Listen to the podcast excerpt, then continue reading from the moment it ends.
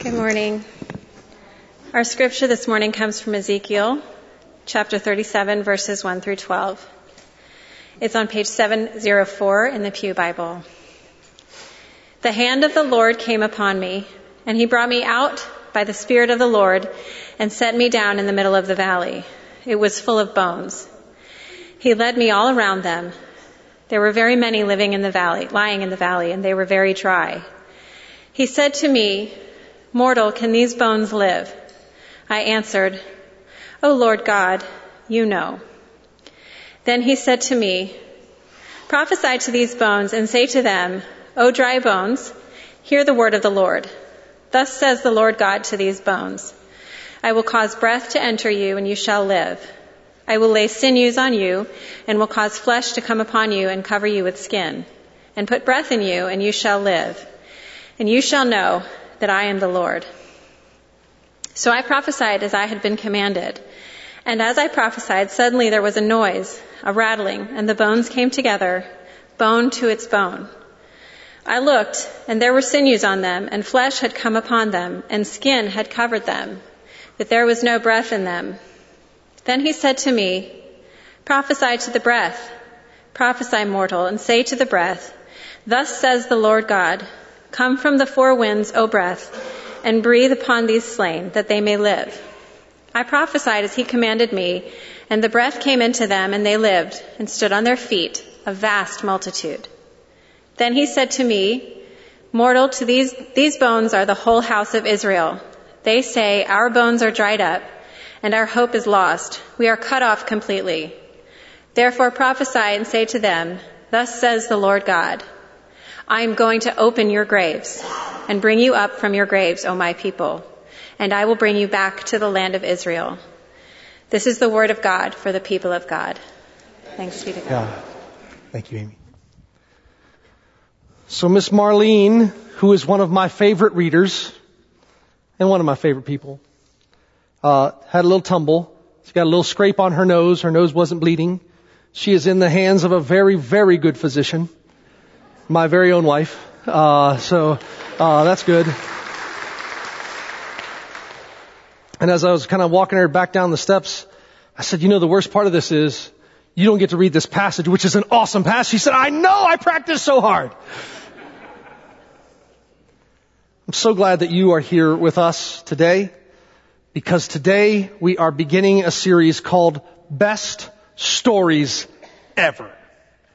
And this story of Ezekiel and the Valley of the Dry Bones and a God who can make dry bones live again, it is one of the greatest stories, not just in the Bible, it's one of the greatest stories I've ever read in my life anywhere. It's a fascinating story. Before we get into the details of it, I just want to give you a little background about what was happening. 587 years before Jesus was born, a king by the name of Nebuchadnezzar, he was the king of the nation of Neo-Babylon. He went and he conquered the kingdom of Judah. And when I say conquer, I don't mean he just conquered it. He didn't just come and take it over. He destroyed it. Absolutely destroyed it. Archaeological records show us that he burned everything in the city that could be burned. And the things that couldn't be burned, he made sure they were torn down. One in particular structure was of great importance and note to the Israelite people. The temple that Solomon had built 400 years ago, Nebuchadnezzar destroyed it in 587 when he conquered the kingdom of Judah. It was an absolute and unbelievably difficult time for these people. To add insult to this injury, not only did Nebuchadnezzar destroy the kingdom of Judah, but he took its people off into captivity with him back to Babylon. And several of these people have become famous to history. A few weeks ago, we talked about three of them. Shadrach, Meshach, and Abednego had been taken back to Babylon by King Nebuchadnezzar. They eventually would have a date with a fiery furnace. Next Sunday, we're talking about a young prophet by the name of Daniel who would come face to face with some very large kitty cats. But today, we're talking about a prophet named Ezekiel. Not only had Ezekiel been dispossessed of his home and his homeland, but he'd also lost his job. You see, in addition to being a prophet, Ezekiel was also a priest. So when the temple was destroyed and Ezekiel taken into captivity, he lost his job. He also had lost the promise that came to Israelite people from God. In Genesis chapter 15, God said to Abraham, I'm going to give you a people and I'm going to give you a land. The people were the nation of Israel. The land was there on the eastern edge of the Mediterranean, and the king of Babylon had taken the people away from their promise of the promised land.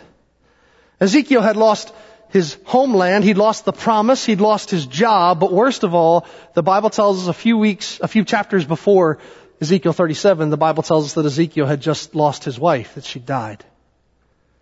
My point in telling you all this is to say, I feel like Ezekiel was already living in a valley of dry bones before God ever took him to a valley of dry bones. And here's why I think it's important, because I want to make this really important connection. I feel like there are some times in most of our lives, there are times in our lives when nothing is going the way we expected it to. Nothing's going the way that we thought it would. When we're experiencing loss and fear, maybe even the death of someone close to us, there are times in our lives when we can find ourselves, much like Ezekiel, in a valley. And it feels dry. It feels bone on bone.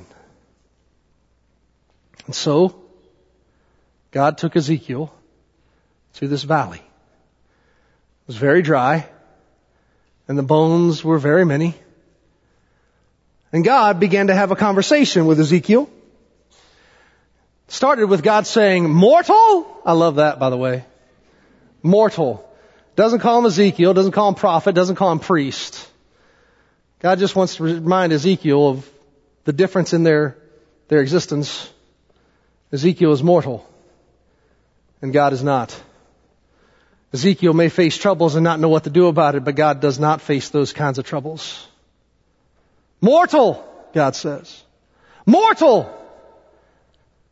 Can these bones live? Now, I've heard this passage since I was a little kid. I remember in Sunday school, you remember I mentioned every once in a while those felt boards they used in Sunday school with the little cutout characters. I remember my teachers telling me the story of Ezekiel in the Valley of the Dry Bones with those felt boards. How many of you know what I'm talking about when I say that? Hallelujah. Whew. All right, good. Praise the Lord. All right. So I've heard it my whole life. I've preached about this passage before. I've talked about Ezekiel. I've talked about God. I've talked about the nation of Israel. But it wasn't until praying and preparing for this morning that something struck me. I'd never thought about the story from the perspective of the bones. I did some research this week to try and figure out where is this valley of dry bones? And the answer is we don't know. I looked and I said, were there some major battles just outside of Babylon in the 100 years prior to the middle of the 6th century? And the answer is yes, but we don't know. Was that the place that God took Ezekiel? Maybe God took Ezekiel back to the Kidron Valley right outside of Jerusalem that was still festering with the bones of the people that Nebuchadnezzar had conquered. We don't know. But here's what we do know. We know it was the practice in the ancient Near East. It was the military practice that when two armies came against each other, the victorious army, after it had slaughtered the other army, the victorious army would set about taking all of the valuables of those they'd vanquished. They'd take their armor, they'd take their weapons, they'd take any money that they had. They took everything. And as a final insult to them, they would leave this conquered army out in the middle of the field to rot. And I started to think this week about what it must have felt like to be the bones.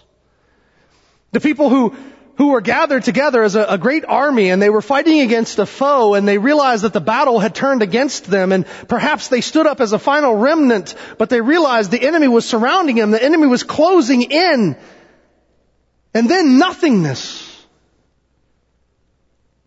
The hopelessness of that moment. But that That's where the story of the bones is so important. Don't you see? Because what the bones never saw coming was the fact that sometime later, a great God was going to show up and call those dry and dusty bones back to life, begin a new chapter in their story, a chapter they never, ever saw coming. What is the lesson we learn from the bones? The lesson we learn from the bones is this: there is always hope. There's always hope. Even when the battle is lost and the war is lost, the relationship is lost, the marriage is lost, even when the life of the one that we love is lost, even then, especially then, we are a people of hope. Why? Because our God can make dry bones live again.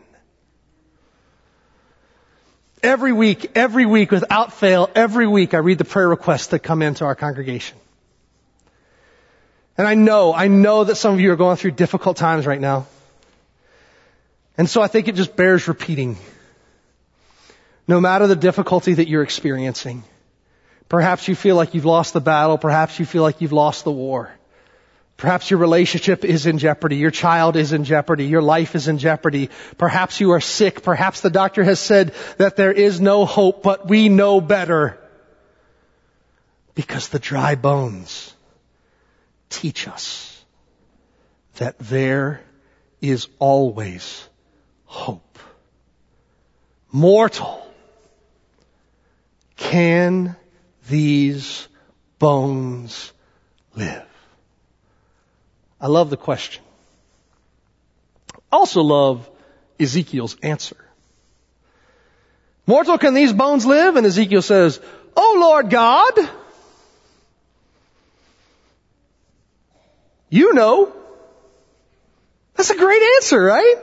What a great answer. Maybe you don't feel like it's as great an answer as I do, but I think it's a great answer. Maybe you don't like the answer because you think it is too optimistic. We're scientific people after all. Bones don't live again. That's silly.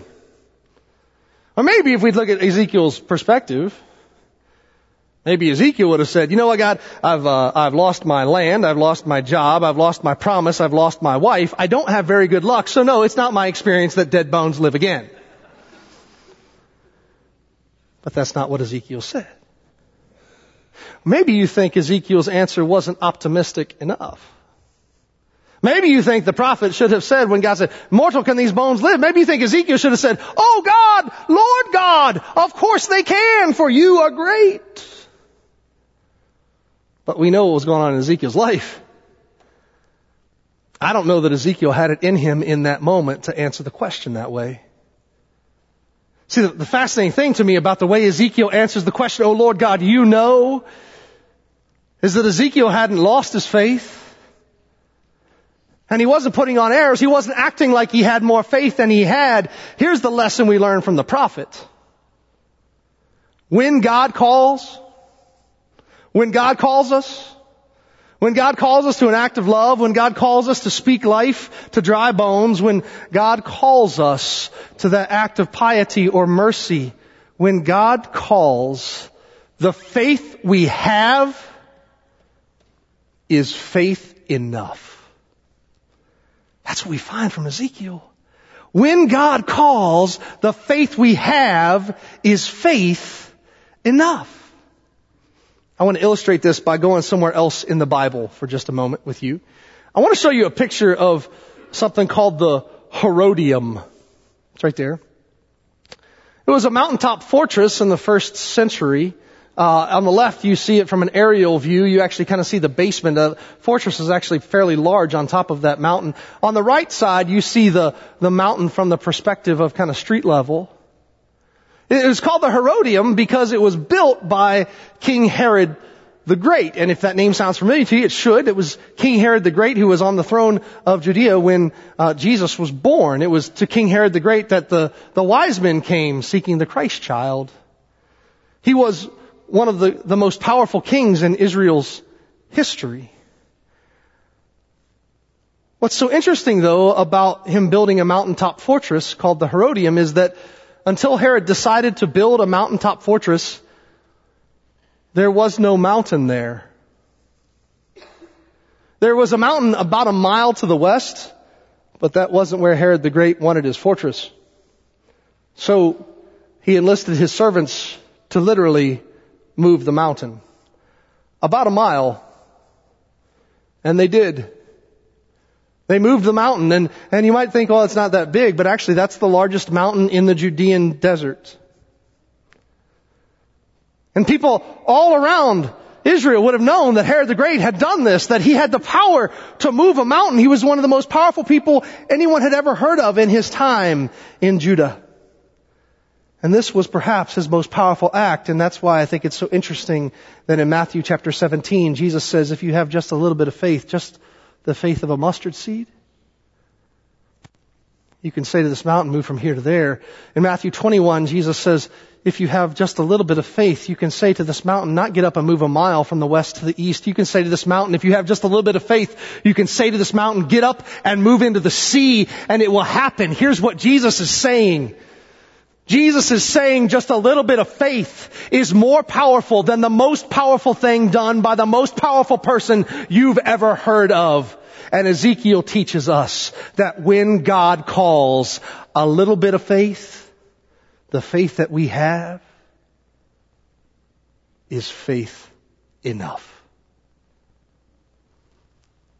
The bones teach us there's always hope.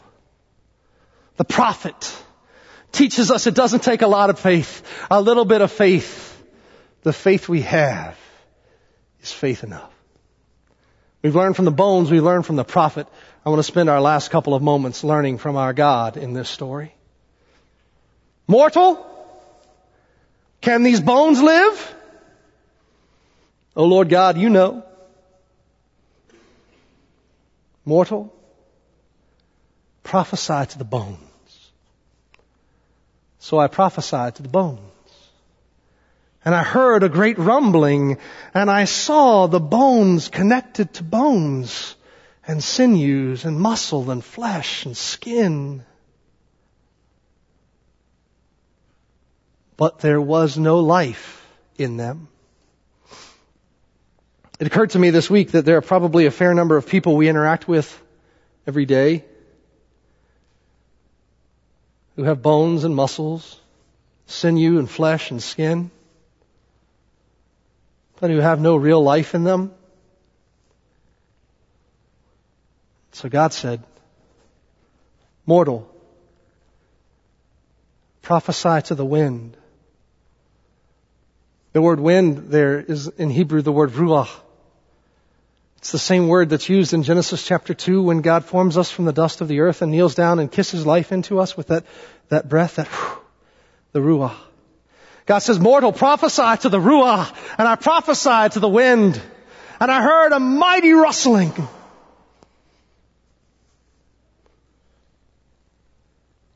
And then they stood up.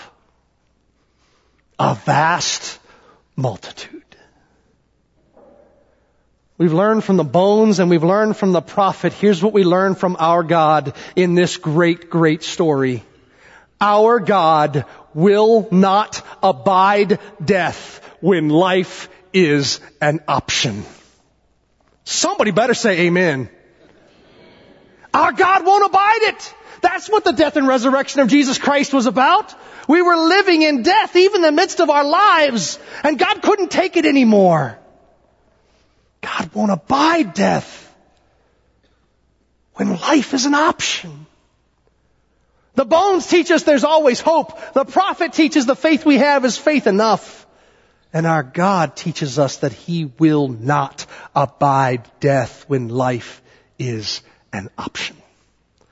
So it really leaves us with one question in the midst of this text. And it's this.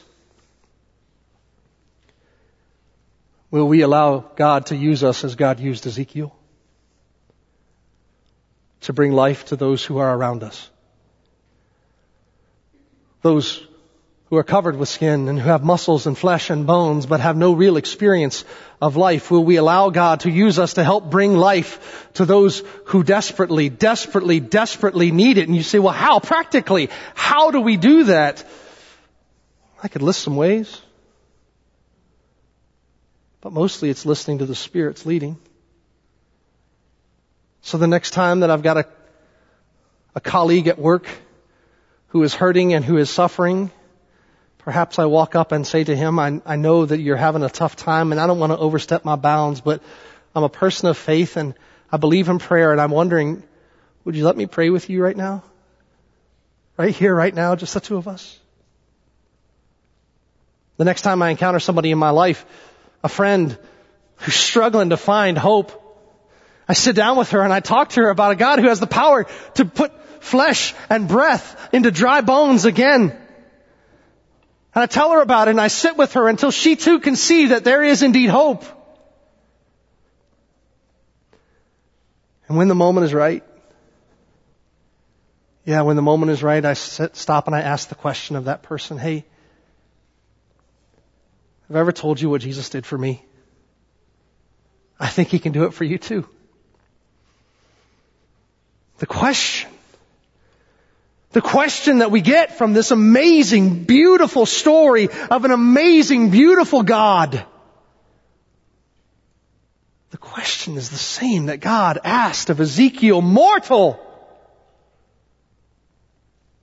Can the bones around you live? The bones teach us there's hope. The prophet teaches the faith we have is faith enough.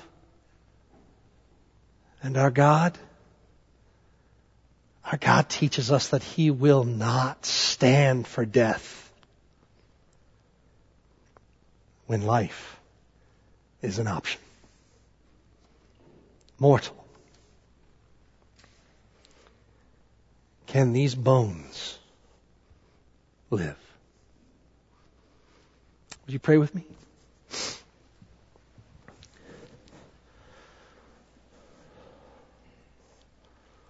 Holy God, You are the source of all power in this world. A greater power than any other power we have known. Yours is power greater than evil, greater than sin, greater than death and fear. And You've proven it time and time again. God, we give You thanks that You are the source of our hope. We give You thanks that when You call us to do something, it's not our power, but Yours. And all we need is just a little bit of faith. We give You thanks, O God, for Your relentless and unyielding, unwavering, absolute commitment that You will not stand for death when life is an option. God, I pray that if there's any person here today who has yet to experience life from Christ, I pray that this would be the day that they would ask You very simply and very calmly and very securely into their lives by saying a simple prayer like this. Father, I have sinned. I've hurt You. I've hurt others. And I've hurt myself. Forgive me. And help me to truly live. God, I pray for anyone who prayed that prayer here today. And I ask, oh God, that You would help all of us, every single person in this room, help us to understand the call You've placed on our lives to help the dead bones live again. We pray all of this in the powerful name of the Lord of resurrection Himself, the name that is called Jesus. And all of God's people said, Amen.